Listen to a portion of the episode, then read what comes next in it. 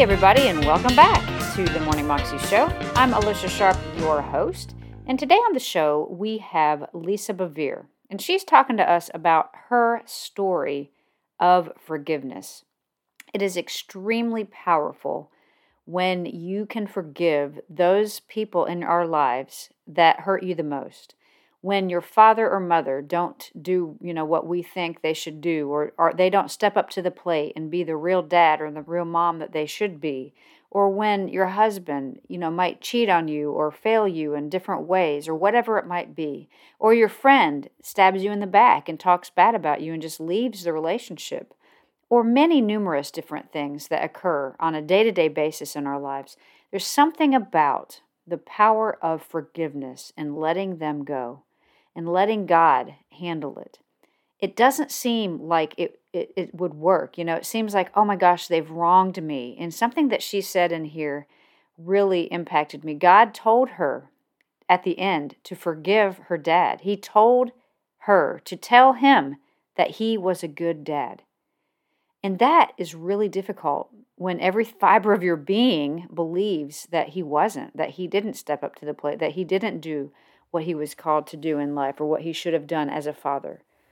But it's like when you release somebody of their wrongdoing or don't hold the things against them that they didn't do right, then God's forgiveness and power comes in and his amazing love. And that is the love that God wants us to demonstrate to the world around us.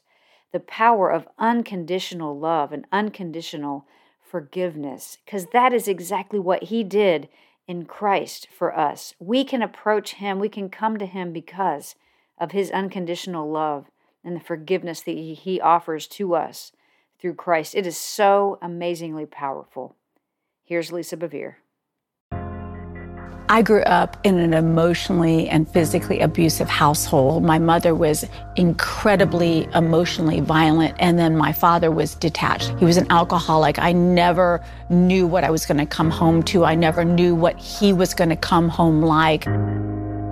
You know, what was so amazing is I still wanted a relationship with my father. When I had children, I began to think maybe now my father will engage. And I remember there was a time period where John and I loaded up our four boys and we drove all the way down to go see my father, knocked on the door, and my father didn't answer. And there was just this little note, and he said, I'm sorry. I changed my mind. I don't want to see you guys. It was like, God, you know, I feel like I am utterly and completely fatherless, not because I don't have a father, but because my father doesn't want anything to do with me or with us. He said, Your dad has let go of any right to be your father. He said, But baby girl, if you need something, you just call out to me. And at that point, my expectations for my father changed. I was no longer looking for him to be what he couldn't be to me because I was getting that from my Heavenly Father. A year before my father died, my oldest son and I went and visited him. He was in an alcohol related dementia center. And I thought, what do I say to this man who is on the edge of eternity? And this is what I heard tell him he was a good dad. I thought, no, no, I'm not telling somebody on the threshold of death a lie. He was not a good dad. I'm not telling that. And I heard him. Again, the Holy Spirit said, Lisa, he was as good as he knew how to be. Tell him he was a good dad. So I grabbed a hold of my dad's hands and I, I brought him up, you know, between us. So I had full attention. And I looked him in the eyes and said, Dad, you were a good dad he began to shake. It was like a thousand volts of electricity shot through that Sicilian man where he's weeping and crying, and he formed the only two words he spoke the entire time we were there. He kissed the back of my hands and he said, Thank you. And when he said thank you, my dad wept and cried over my hands and nodded as my son prayed him into eternity. And we put him to bed that night, and that was the last time that I ever got to see him. I don't know who it is you're afraid to love. I don't know if it's a father, I don't know if it's a mother, I don't know if it's a brother or, or somebody that violated you. But I'm just going to tell you that you will never, ever regret forgiving other people. None of us deserve the mercy we get. We all deserve judgment. And yet God gives us mercy. So how can we do anything less for others? Be courageous and love and forgive.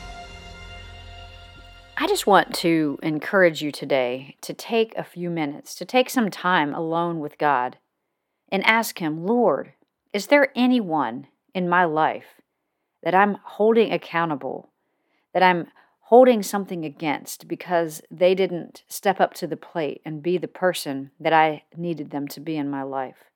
Is there anybody, Lord, in my life that I haven't released, that I haven't let go, and that I'm holding something against, that I haven't forgiven?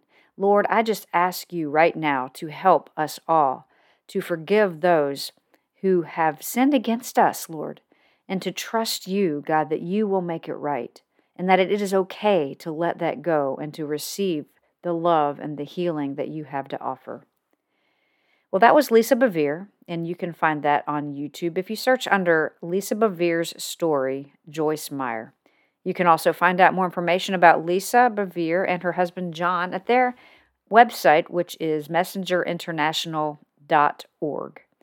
I hope that you have a fabulous day today and that you will choose to forgive because that is part of living the 320 life that God has for you, more than you can imagine. Have a great day. God bless.